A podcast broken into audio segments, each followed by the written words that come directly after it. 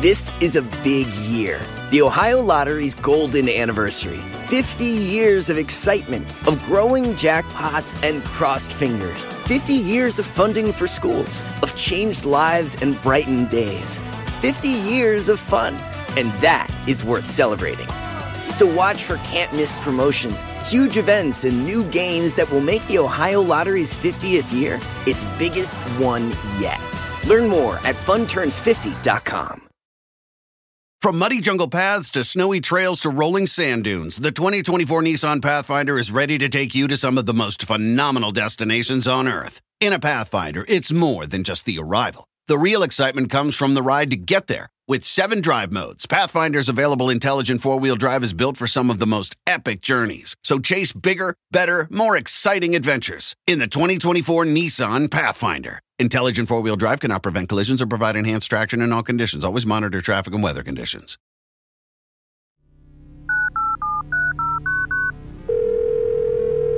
This on? Hello? Hello? We're all science people. Science! Exactly. We know it's a good idea because it's lasted. We can teach kids, and they get it. There's chemistry in here. There's biology in here. It's in whiskey. It's in ice cream. It's in who you fall in love with. That's the recipe for success. We can make the world better for everybody. Starting now. Welcome to Science Rules. I'm your host, Bill Nye. This is the show where science rules. It's a call-in show, and if you want to be on the show, and I hope you do, leave us a voicemail at 201-472-0785 or go to askbillnye.com. And you can check me out on all the social media to find out about our upcoming guests. But today I'm joined once again by science writer, editor, and dear friend, Corey S. Powell. Greetings, Corey. Greetings, Bill S. Nye. So, you know, Bill, one of the things that I love about the show, besides getting to talk to you, of course, is we get to explore all these ideas that are very, very far from everyday experience. We get to talk about black holes, and neutrinos, and things that are far away. But one of the other things I love about the show is that we can also bring it back home and come close to things that are right in our everyday experience. So I'm fascinated, I'm excited, I'm intrigued by this week's show, in which we have two experts on what some people call America's sport. And I have to confess, I was a bit on the small side to make much of an impact on the football field as a kid, but I can't wait to hear what they have to say. Oh, it's an impact. Making an impact, yes. My momentum, my mass times velocity was a little on the low side. Yes.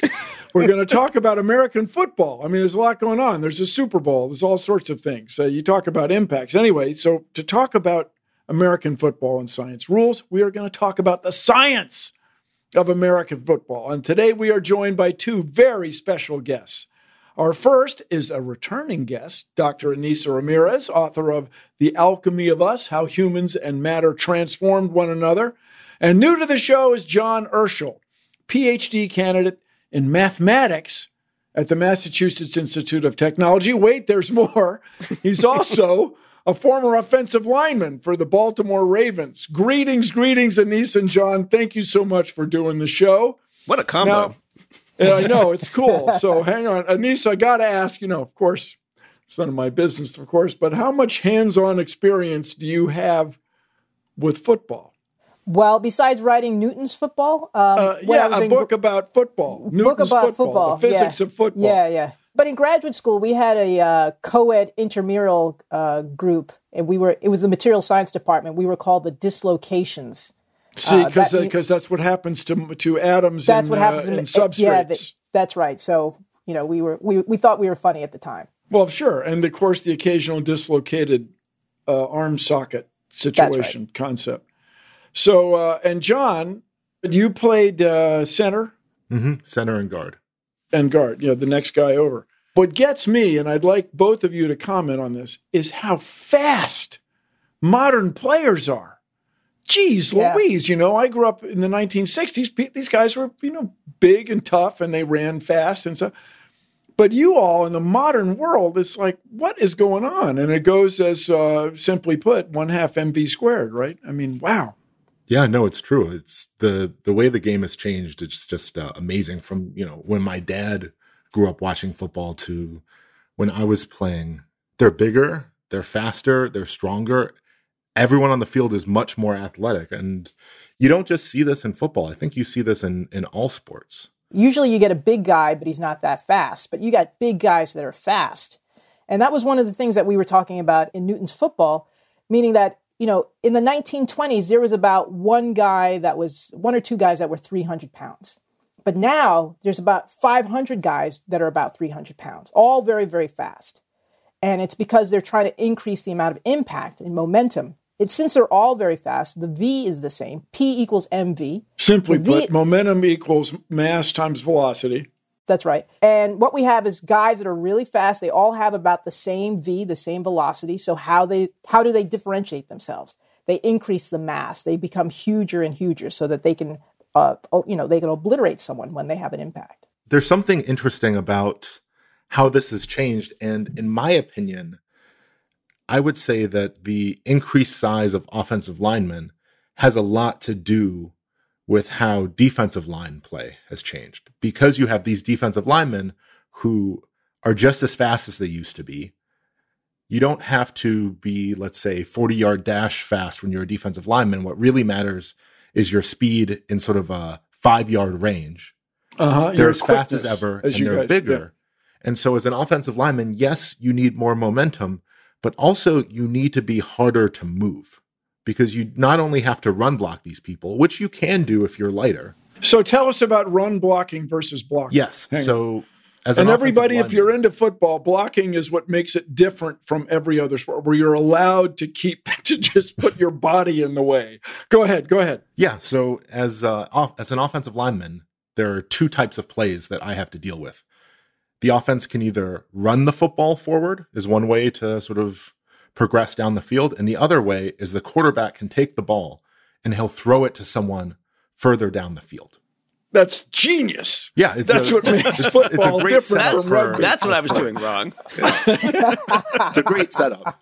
Yeah. So there you are. You're an offensive lineman. They're either going to run or they're going to throw. How does that affect you and the defensive line? Yeah, no, of course. This is a good question. If we're running the ball, this means someone has the ball and they're moving forward and they're trying to get as far forward as possible, which means as someone sort of on the front lines, my job is just to take the person in front of me and try to move them as far back as possible. Because if I move them further back, the person behind me has more space to sort of run forward. There's also this question of the hole, where you guys try to create an opening. Right? Yes. This adds a little bit more complication to it, because this is true. You want to try to allow for some person to run as far down the field as possible without getting knocked over. And there's different ways you can do this. And so there are different things called blocking schemes, which are ways to try to create as big a hole as possible. So one natural way to try to create a hole is to try something like something called a power blocking scheme. The idea is you might have assignments where I'm blocking someone who's not in front of me necessarily, but maybe to the side of me. And you'd specify which side. And I'd specify which side. Start this undertaking. Right. So we're told where we're going and we're deciding before the snap. We've agreed on it. And the benefit of this type of blocking scheme is when I try to hit this person, they're usually going forward and I'm moving sort of sideways and diagonally. And because their momentum's going forward, it's much easier for me to move them because they aren't moving in my direction. My force is doing vector addition. These are vectors. So this is trying to sort of get an ideal sort of vector so that it's as easy to move them as possible. Ainissa, tell us about vector addition here. Oh, he just did. I mean, if the vectors were the same and they're pointing in the same direction, aligned, parallel to each other, but facing each other, they're going to cancel each other out. But because he's slightly offset, part of the direction that's aligned to where he's going is would be canceled out, but he has more of that, so that's what's knocking the other person out. It's billiards with humans. But it's much more exciting. Okay, Ainissa, I need to jump in here with a dumb question. Given the history of the sport and the nature of the sport and its evolution for rugby, Why is it even called football? I never understood that. Why foot? That's a good question. I don't think I sorted that out. Football is, if you go over to the UK and you say football, they're talking about soccer. When I was writing Newton's Football with Alan St. John, we were looking more at the ball. The ball tells you a little bit about the history of the game. And the ball shape, as we know, is this conical shape at the end. But it wasn't always that way. It was actually rounder. And initially, it was, the reason why we call it the pigskin is because it actually came from a pig's bladder. And that was very circular. That was a very spherical thing. And at that time, it was kicked. And then it became a little bit more elongated. And at that point, the game was more, it was a carry game, sort of like rugby. But the shape that we know today with the sharper point is because it's a throwing game. Is just because American football really was an adaptation of sort of the European sort of like soccer football and then rugby football, both of which were sort of called football back then. And so it was a combination of the two. And so it just kept the name football. Mm-hmm. And the game starts with kicking by long tradition. Yes, right? Yes, the game does start with kicking. And the game is often determined at the big level. It's often determined by the kicker who wins. The guy who can kick it with the team that can manage to kick it through the uprights. So, John, mm-hmm. when you're on a kick, you're an offensive lineman on a kicking play. Mm-hmm. That's really a situation where you do not want to be displaced by the oncoming defensive players, right? So, yes. Yeah, so if it's let's say we're trying to kick something called a field goal or an extra point where the ball is sort of placed on the ground and the kicker is trying to sort of get this ball between two uprights. In that situation, you'll see lots of offensive linemen in front, and the whole purpose is to just not get displaced, to try to give this kicker time and space to get this football through the uprights. Are there tricks? Are there schemes where you guys are going to move side to side? No. The main trick is that often we interlock our legs. Hmm. Oh, wow. Really? Yes, we interlock our legs, which makes it much more difficult for any one single person to be pinpointed. It makes us much stronger because we're interconnected. Oh, I didn't know that. All right. So when somebody throws the football, there's all kinds of stuff that goes on. Isn't there, Ainissa? Yeah. And if I remember correctly, this is sort of your sweet spot, knowing this aerodynamic stuff. I'm not sure. Well, aerodynamics are important, but it's really that crazy gyroscopic thing. If you were to throw a football off the edge of the Grand Canyon, and if you had a tight spiral initially, it would just start to become like a wobbly thing until it went to the bottom. What's keeping it stable is, first of all, it's only a short amount of time, just a couple of seconds. The second is that spin is causing the nose to go up, and gravity is causing that nose to go down. And so there's this dance where the cone is tracing a little circle. Tell us about the cone. The cone. Wait, so it's getting aerodynamic lift as it's going? Is that it's getting? Yeah, it's the spiral, the spin of the ball. Just if you were to like put a stick through the center of the ball, that spin is causing a gyroscopic torque, and that's keeping it up. You ever seen that top where you creep a gyroscope, and if you were to tilt it, it would still keep its position up? Well, you balance it on a string. That's the most fun ever, yes. Yeah.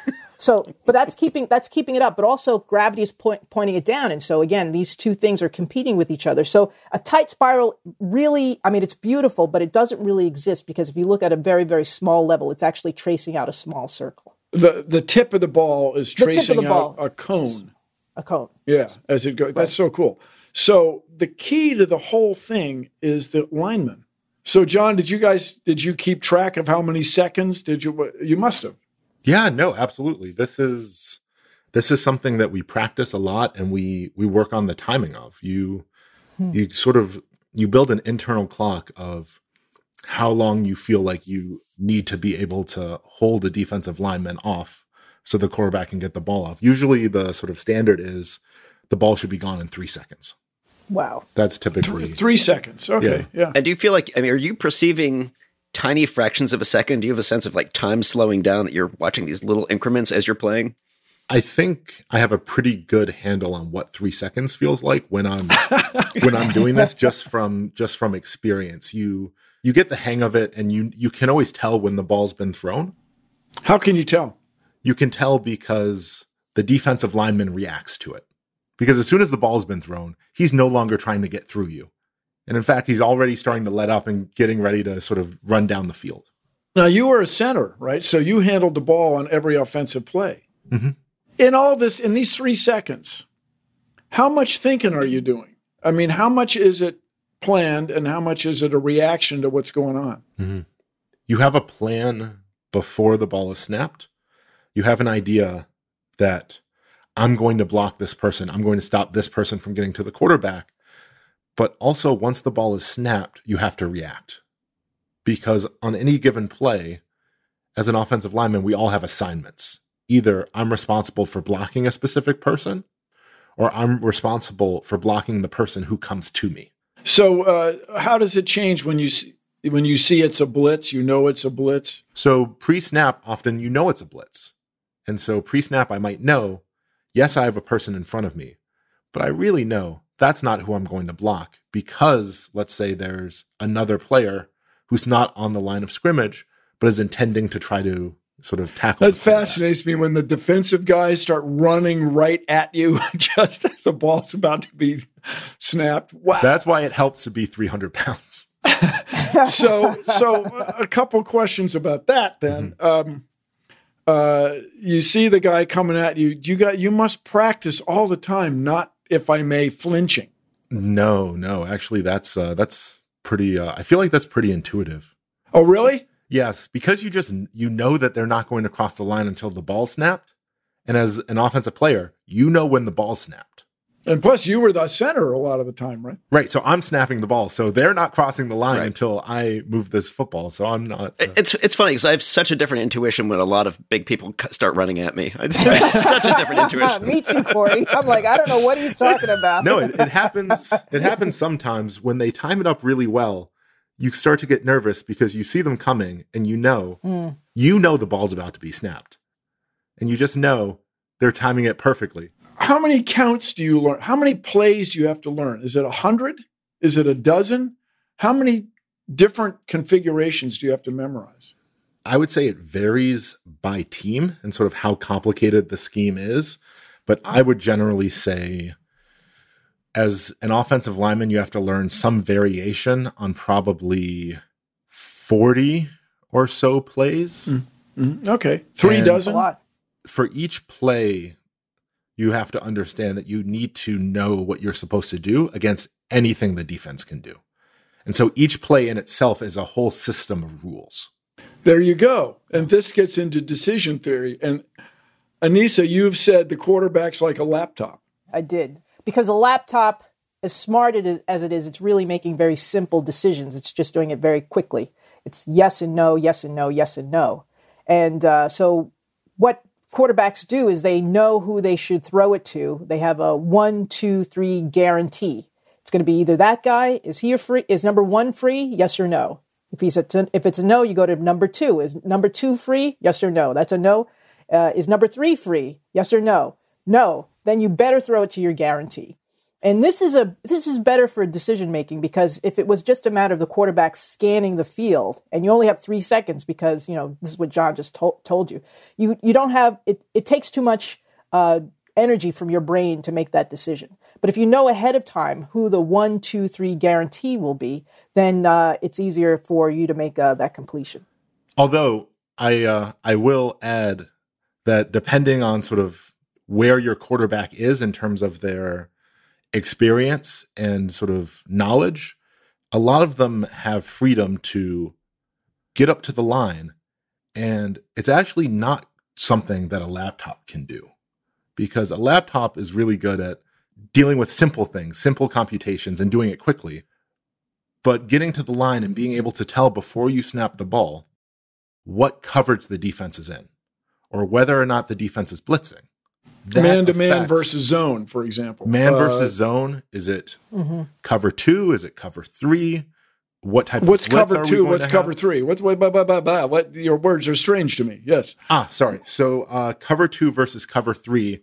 This is a way of determining, let's say, how many defenders are going to be in the sort of back part of the field, meaning they're moving further back to make sure that no one gets behind them. Mm-hmm. Yeah, this is the mythic deep safety. The deep safety. So in cover two, you imagine you break the field up into halves, and you have a person who's responsible for that deep area, one half and then another half. So two people. In cover three, you have three people responsible for this deep sort of area, and it's broken into thirds. Sometimes you have these things called Tampa 2, where you have two safeties, but the middle linebacker is actually responsible for a little bit of the deep third. And so it's sort of like a mix. So strategy beyond a laptop. Yeah. So, so you're I'm saying, as quarterback, it really helps if you can tell what you think you're going to get, because that affects your sort of reads. Because if you know what the defense is going to do, you know exactly who's going to be open. And does the defense know that you know?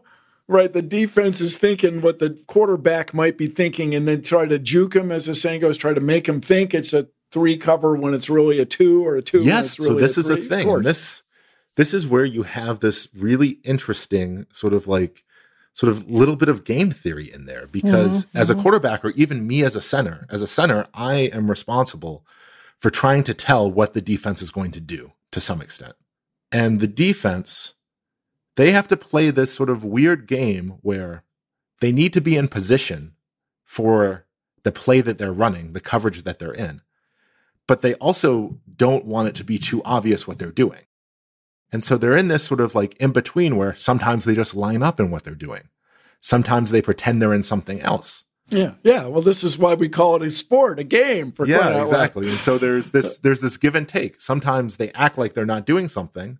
They do this play, but because they acted like they weren't going to do it, maybe it's a little tougher for them to get into that coverage. Or if they're acting like they're not going to blitz, but they do, we're surprised, but it takes them longer to get there because they aren't already at the line, let's say. Stick around for more Science Rules after this.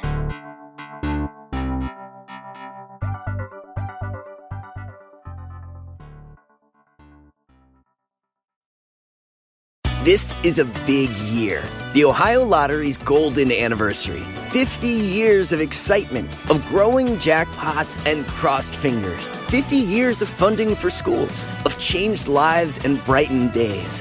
50 years of fun. And that is worth celebrating. So watch for can't-miss promotions, huge events, and new games that will make the Ohio Lottery's 50th year its biggest one yet. Learn more at funturns50.com. From muddy jungle paths to snowy trails to rolling sand dunes, the 2024 Nissan Pathfinder is ready to take you to some of the most phenomenal destinations on Earth. In a Pathfinder, it's more than just the arrival. The real excitement comes from the ride to get there. With 7 drive modes, Pathfinder's available intelligent four-wheel drive is built for some of the most epic journeys. So chase bigger, better, more exciting adventures in the 2024 Nissan Pathfinder. Intelligent four-wheel drive cannot prevent collisions or provide enhanced traction in all conditions. Always monitor traffic and weather conditions. Science Rules is back. All right, so I've got a couple specific questions. What is stunt blocking? Yeah, so a stunt is when the defensive linemen are not simply moving forward through their gaps. They're not just shooting off the ball and running forward, but they're actually changing responsibilities. Aha! So a reasonable stunt might be, I'm the center, and maybe, Bill, you're lined up right next to me. Good for you, Bill. And I have a person on me, you have a person on you, but the person on me actually loops around to you, and the person on you goes behind them and comes to me. That would be an example of a stunt. Tricky, to make you lean the wrong way and try to add the wrong vector to the addition. Right, because maybe the person on me, they try to get me to move with them, and then the person who is on you comes free. Or maybe the person on me tries to get between the two of us, and they get on your hip. And as soon as they get on your hip, it's game over, because now they control you, and now I have to stop that person, and the other person's free. One of my favorite play as a viewer, as a Seahawks fan, is the screen pass. Okay. This is where you get people running in front of the guy who's going to catch the ball, and the guy who catches the ball is probably not across the line of scrimmage yet. That's right. What is a bubble screen? Yes, so a bubble screen is a screen that's usually out to, let's say, a wide receiver or something, where the offensive linemen, we usually don't even really get over there so much. It's a screen where this person just sort of moves a little bit off the ball and sort of maybe comes towards the quarterback a little bit, catches it. The other wide receiver is out there, block out there, and he is usually responsible for, maybe he has to beat one person. So this is something that's often, sometimes it can be added on as an extra option to a run play, or sometimes it can just be called. What's the difference between a screen and a bubble screen? So when I typically think of screen, if I'm going to use my definition, I usually think of this as something that takes a few seconds to develop. Oftentimes, blockers get out in front of this person to help sort of, once they catch the ball, to help them get downfield. A bubble screen is something that happens very quickly at the snap of the ball and is usually going out to someone on sort of the sides of the field. So, as the center, this is so cool. So as the center, you're going to be the guy that's going to start the whole thing, right? So the guy behind you, AKA the quarterback, how do you guys communicate? Is you tap you on the butt? Like, what happens out there? So it depends. It depends on where we are. If we're, let's say, in our own city, if we're in our home stadium, then he'll verbally tell me when to snap the ball. We'll like that, right? Right. So that means go. So you just were saying go on two. So I'm going to snap the ball sort of on two, your second hut. And away we go. And you will tell us this beforehand when we huddle up before we sort of get to the line. Or if we're not huddling, you'll tell us this some way through code. What code? You'd have to kill us. I'd have to kill you. Yeah. Don't ruin it for him. Yeah, this is more intense than the Enigma machine. Yeah. So what's the hard count? What's the soft count? So I wouldn't say like a soft count, so to speak, but you have, your normal count, which is usually you go what's called on one. And so they go through some sort of cadence. And at the end, they say something like set hut or set go or ready go. And you snap the ball. A hard count is you don't snap the ball on the set hut or the ready go. He goes through what is his normal cadence where you would normally snap the ball, but you don't snap it. But you don't. Wow. And the idea is defenders are getting used to you snapping the ball in a certain rhythm. And so when you don't snap the ball in the same rhythm that you've been doing all game, sometimes defenders jump. And this is the hard count. Psychology. Yeah, exactly. And so we would be going on two or something. And so if they don't jump, then he just says set hut again, and then we snap the ball and we go. So I'm just wondering, when you talk about the game this way, there's so much strategy, so much history, and so much culture to it, and psychology. And Issa, you've looked at the changing physics, the changing technology of the game. How much has the strategy changed along with that? Like with the changing of the shape of the football and with the changing uniforms and the protective gear, how has that all interplayed? Oh, the strategy, and John can speak to this too, the strategy goes along with the rules. As more rules are developed, people will find ways to get around those rules. And there's a lot of innovation based on, the loopholes in the rules. So the strategy continuously evolves. I mean, the point is to have more points than the other person, but it's, as people get bigger, you have to adapt. If you have a small team and another team is quite big, you have to adapt. You have to figure out how you're going to, manage to get around these people. So there's a lot of innovation. So the strategies have evolved too. So there's game theory is what you're saying. Like, if they do this, then we do that. If we try to get them to jump across the line by changing the cadence and so on. Go ahead. Yeah. There's definitely game theory and some psychology, like John was just saying, where, you're trying to psych people out into doing things that because they see a pattern and you want them to feel comfortable with that pattern. I'm thinking about long ago, there was this... high school team in California that had really, really small guys, and they were going up against really, really big guys. Well, how are they going to survive? Well, they found this loophole, which made it possible for them to have a different arrangement on the field. And so they confused people so they didn't know who was going to get the ball. So that's what I'm trying to say, that there's just innovation where people will study the rule book and just find some kind of loophole and figure out how they can take advantage of that. So speaking of studying the rule book, John, how much time do you guys spend studying the other team before you play? All week you watch video of the other team, right? It varies by level, but at the professional level, you spend a great deal of time analyzing the other team. And there's whole sort of like departments of people who are responsible for looking at the opposing team and giving us information about them. Ainissa, do you analyze it? You put electronic marks on people and watch them move by people, players, and watch them move around and analyze it like billiards or something? Well, when I was writing Newton's Football, we didn't do that kind of study, but we wanted to know who started this process of studying tape. Mm-hmm. And it ends up that Vince Lombardi was the person. He was very scientific. He actually taught chemistry and physics back in when he was a high school teacher. So he put an analytical approach to football. So that was the kind of question, like who started this idea of studying tape? Because that doesn't seem like something that you would attribute, but it's very scientific about how they study the other players, study the other strategy so that they can make better decisions. Yeah, it's very mathematical.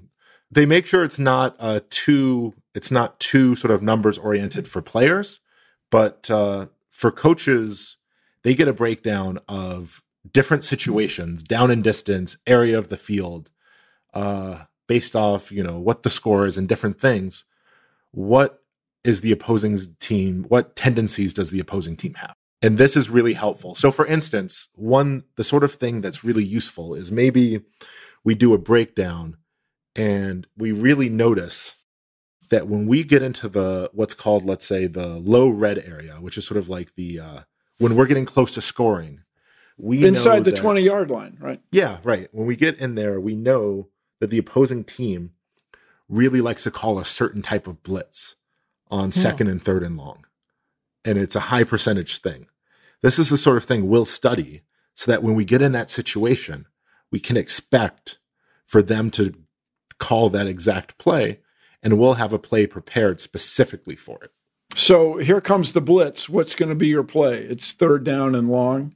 If you're on the 19-yard line. Like maybe they're blitzing their inside linebackers, and it's something called a cover zero, which means there's no one covering the deep area. Mm-hmm. And you're blitzing six people. Well, maybe we'll call, a slant, like a slant for the inside receiver, where the inside receiver goes directly where these two middle linebackers are blitzing from. So by slant, he goes diagonally across the field. Diagonally across the field, and he's sort of moving towards the space where, let's say, the two blitzing linebackers just left. The open space. Yeah. The open space. That would be a reasonable play call for that situation. How much time does the quarterback and do you as a lineman have to sort of evaluate the situation? In this case, we know we're anticipating a blitz. We're anticipating there'll be an open space right in the middle behind the defensive lineman. And are we going to count on the primary receiver getting there, or are we going to count on all three, primary, secondary, and tertiary receivers getting there? How complicated does it get at that? In that specific example. Let's say the quarterback comes up to the line, and let's say it's a hard count. No, the hard count is where you're trying to fool the other guys. Well, maybe not just fool them, but maybe you're trying to see what they're going to do. Blah. So let's say you do a hard count, and you see that the two middle linebackers are coming up, and they're going to blitz. And so then you sort of see this is coming, and you sort of just change the play as the quarterback often. You say you sort of give a easy. Everyone sort of knows, okay, we're going to change the play. He tells us a new play that's going to take advantage of the fact that we know what they're going to do. Mm-hmm. And then he snaps the ball. And the play clock is usually about 40 seconds. So, after the last play ends, you have about 40 seconds. You huddle up. He calls the play. You get to the line. And if you move relatively quickly, there's enough time to go through, let's say, a hard count, stop, change the play, and then run the new play. There's usually enough time. Oh, all right. Nice. Now, we have been talking about the game theory and the math and what have you, and I like that.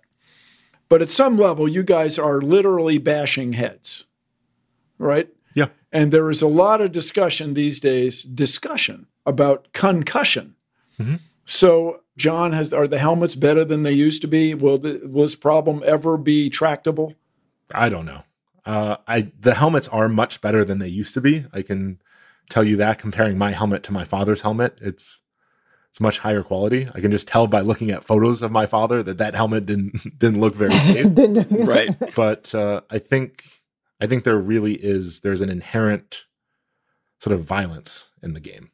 This is part of the appeal, and this is sort of part of what makes football what it is. Right, but initially, you're all about the material science. How much has material science improved the protective gear, the helmets and other protective gear?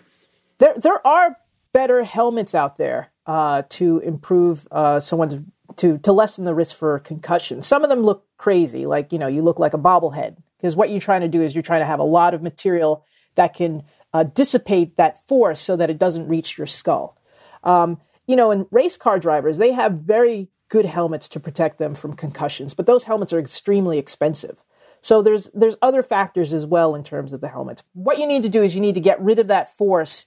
You have to prevent it from getting to your head. And so the more material that can dissipate it and send it in other directions, you have a better chance of it not reaching your brain and causing it to wobble a little bit. Well, John, did you ever suffer any serious injury? No, I had some knee problems once. I hurt my hip once. I hurt my neck once. I had a AC no. Joint. I didn't have any problems. Just the usual minor stuff. No, but this is actually truly very minor. I had a couple broken fingers and I had one concussion. But these are compared to most football players, I had a very, very clean sheet. In fact, I remember. I was at the combine after my sort of college career preparing to sort of go to the NFL. And when you go to the combine... What's the combine? So the NFL combine is something where they take all the sort of top college prospects and they just want to test us and examine us. They want to see how fast we are, how strong we are. Where is this on earth? Where does this take place? Usually in Indianapolis. Mm-hmm. And they also want to see sort of what shape our body is in. And in fact, a lot of doctors were in disbelief because coming out of college, they were trying to sort of find injuries on my body. And I was claiming I had no actual real major injuries through college. And I actually had nearly a clean sheet. One doctor was so proud of himself because he found a pinky injury on me. So did you go from being the least injured guy on the football team to the most injured guy in the math department? Oh, absolutely. Okay. Absolutely. Yeah, but good question. This is one thing I'm very happy about is to be able to play football for, a decent amount of time and to be healthy afterwards. This is something I'm very happy about. So talking about injuries, you got one concussion that was in the major leagues or NFL, mm-hmm. And what happened?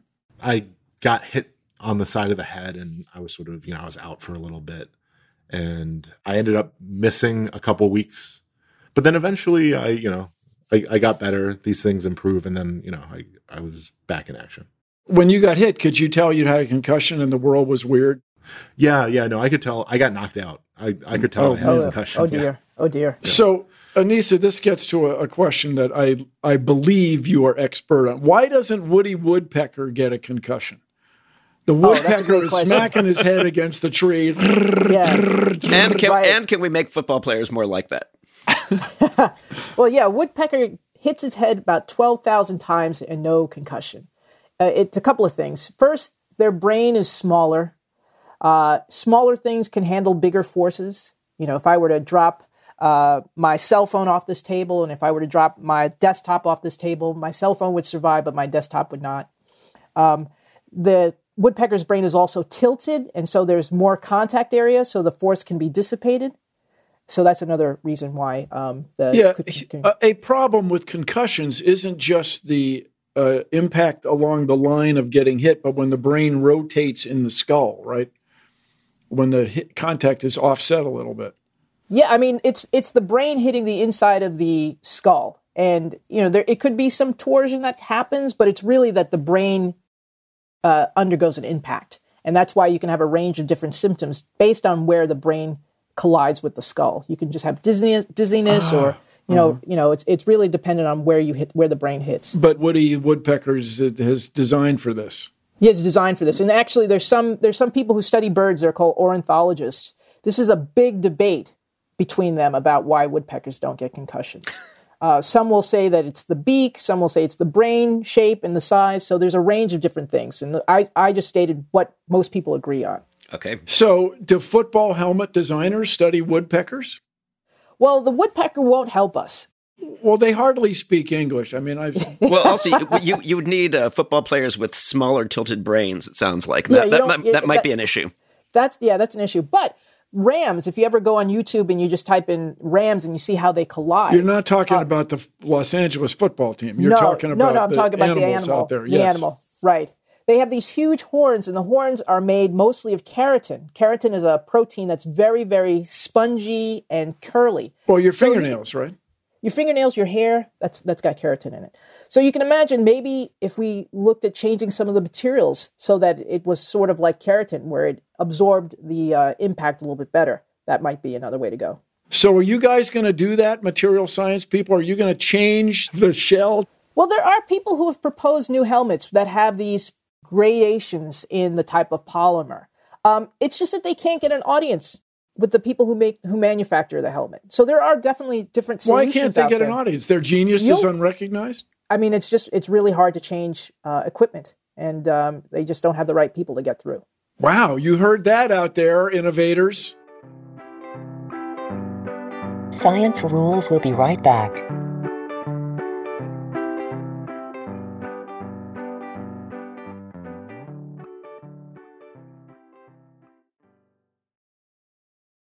From muddy jungle paths to snowy trails to rolling sand dunes, the 2024 Nissan Pathfinder is ready to take you to some of the most phenomenal destinations on Earth. In a Pathfinder, it's more than just the arrival. The real excitement comes from the ride to get there. With 7 drive modes, Pathfinder's available intelligent four-wheel drive is built for some of the most epic journeys. So chase bigger, better, more exciting adventures in the 2024 Nissan Pathfinder. Intelligent four-wheel drive cannot prevent collisions or provide enhanced traction in all conditions. Always monitor traffic and weather conditions.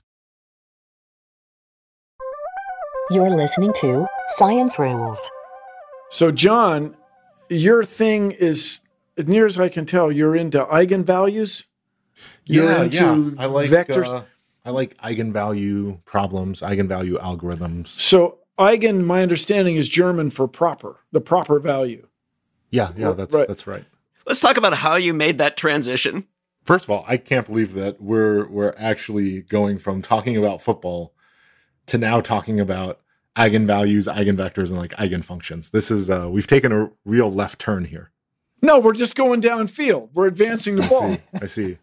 I've always enjoyed math ever since I was little, but once I got to college, I really had a newfound appreciation for math, especially when I found that my math instructors in college were really answering this question that I felt like math teachers earlier on weren't answering, which is this question of why, which is something that I've always been really fascinated with. Why what? Why so underscore blank? Let me explain what I mean. So as opposed to, let's say, telling you there's a certain formula that governs some process or a certain formula or a certain technique you can use to solve something.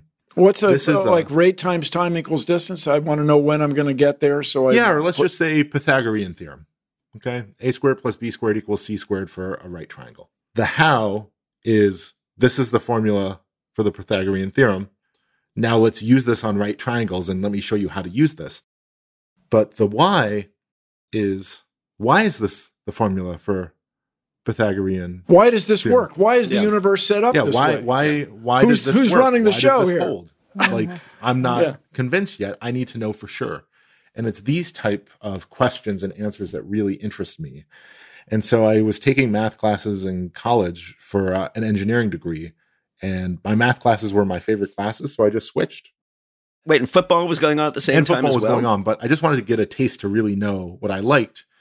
And after I took my first, I took a senior level math class, and I took a, introduction to, proofs class. And after taking these two classes, and at the same time, I took, a higher level thermodynamics class as well to get a feeling for engineering. And I just really loved the math classes. Oh, man. You and I are different. Yeah, okay. Sorry. Where were you going to school for the audience? I was going to school at Penn State. Okay, so now here you are, you're at MIT, and you're doing What? So I'm at MIT, yes. And these days I work mostly in applied mathematics, what I would broadly call sort of like applied linear algebra. What are you applying your math to right now? So often I'm trying to solve, let's say, a certain type of eigenvalue problem, which might have some application in a field that's not sort of directly purely mathematics. So what's an example? Like I think about, I'm not joking, everybody, when you talk about statistics and eigenvalues, something I've heard about but not know about is predicting how many people will buy airplane tickets on a certain weekend or something. You can optimize the prediction. Is it something like that? Yeah, something like that. I can tell you one eigenvalue problem that I'm really interested in. Yes. So one useful thing in data science is the following type of problem. Suppose you have some large data set in some very high dimensions. So let's say you have 10,000 points in dimension, 10 billion or something. So when you say dimensions, you're talking about how tall is the person? How much is he a man or a woman? How much does he weigh? Is he wearing a red shirt or a gray shirt? And so these will all be dimensions. Yeah. Although trying to predict what reality, this guy is going to do. It would be more like, what websites do they visit? What ads do we want to send this person? Perfect. Let's be real. We could be realistic. No, I like it. No. So each of those are dimensions. Each of those are dimensions, and maybe you can imagine we have 10,000 people, and we know a billion things about each person. But I can imagine you have 300 million people, and you know a billion things about each person. Or let's say 300 million people, and we know a billion things about them. And now we want to use some sort of tool to try to better understand how people are similar or how people are different. And one common way to map high dimensional data, meaning each person has, let's say 10 billion bits of information, into a low dimensional space where it's much easier to use certain machine learning algorithms, is to actually take this data set, build a matrix which represents the similarity between data points, and actually compute the eigenvalues of that matrix. And the key idea... So what are those? What are the proper values? So you're consolidating the information so that you don't have to deal with all that information, but you have something that just kind of bubbles up the most important thing. Commonality. Yeah. So it's almost a way of like collapsing down the dimensions until you get the numbers to a level where you can work with them and understand them. That's so cool. Hey, John, can we do something to make people... be nice to each other with all this data? Yeah. Surely somewhere in those billion dimensions, there's got to be something that correlates with being nice to each other. No. These are good questions. Also, I'm ashamed to... Well, I'm not that ashamed, but I'm a little ashamed to say that, yes, this example I'm telling you is interesting. Yes, this is a real example that people use eigenvalue algorithms specifically for a certain type of matrix, which I care about. But really the thing that interests me is just, I think the problems are nice. They're just enjoyable things to work on, enjoyable things to think about. They're mathematically interesting. This is really what draws me to them. I mean, do you find them beautiful? Do you find them, do they give you like a sense of calm in your head? What does it feel like when you're doing it? Just, it feels fantastic. It feels like I'm just solving a puzzle, like a puzzle out of a puzzle book, like a Martin Gardner puzzle book or something. It just feels, you feel the sort of, the thrill of the challenge. The thrill of the challenge. Corey! Oh, wait. Corey! Bill. Whoa. I hear something. Thunder means lightning, and lightning means lightning round. If my logical connections are correct, Bill, it is time for the lightning round, lightning-fast questions, lightning-fast answers from our not one but two guests. So let's see. I think we should alternate. Scientifically speaking, who's the best football player you've ever seen? Jerry Rice. Ndamukong Suh. What makes Jerry Rice great? He just caught all those passes. He caught all those passes, but he was able to catch a pass from a left-handed and a right-handed quarterback, and they're not the same. And he trained, and he's done things that other people can't. There we go. Plus, he's a nice guy. Well, there you go. And John, you said? Ndamukong Suh is a physical freak. He's, 300 pounds. This guy is incredibly strong, unbelievably fast, and just the single most athletic person I've ever seen in my life. Wow. All right, John, to you, which famous scientist would have made the best football player? Me. I'm trying to think of who the biggest guy. Maybe Bohr? He was pretty big. All right, so Ainissa, what do you think the next innovation in football is going to be?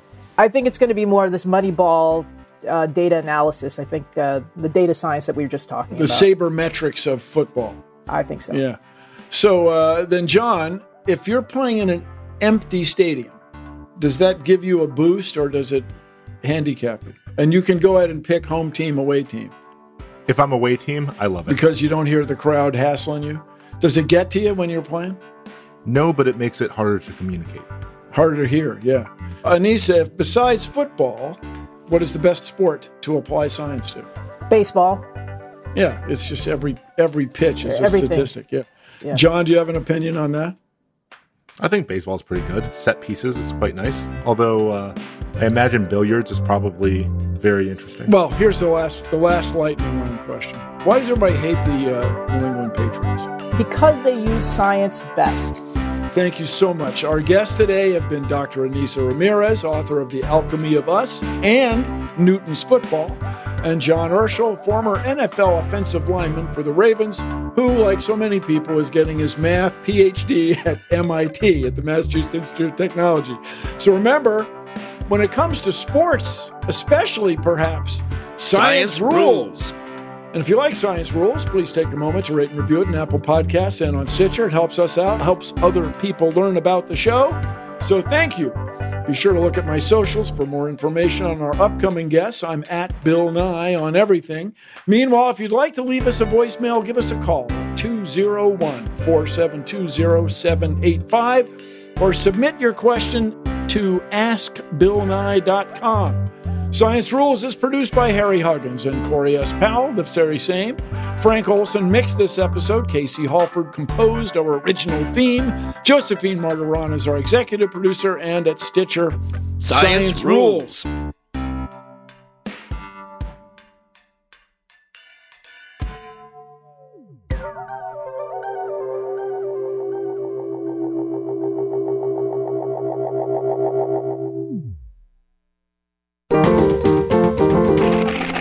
Stitcher. From muddy jungle paths to snowy trails to rolling sand dunes, the 2024 Nissan Pathfinder is ready to take you to some of the most phenomenal destinations on Earth. In a Pathfinder, it's more than just the arrival. The real excitement comes from the ride to get there. With 7 drive modes, Pathfinder's available intelligent four-wheel drive is built for some of the most epic journeys. So chase bigger, better, more exciting adventures in the 2024 Nissan Pathfinder. Intelligent four-wheel drive cannot prevent collisions or provide enhanced traction in all conditions. Always monitor traffic and weather conditions.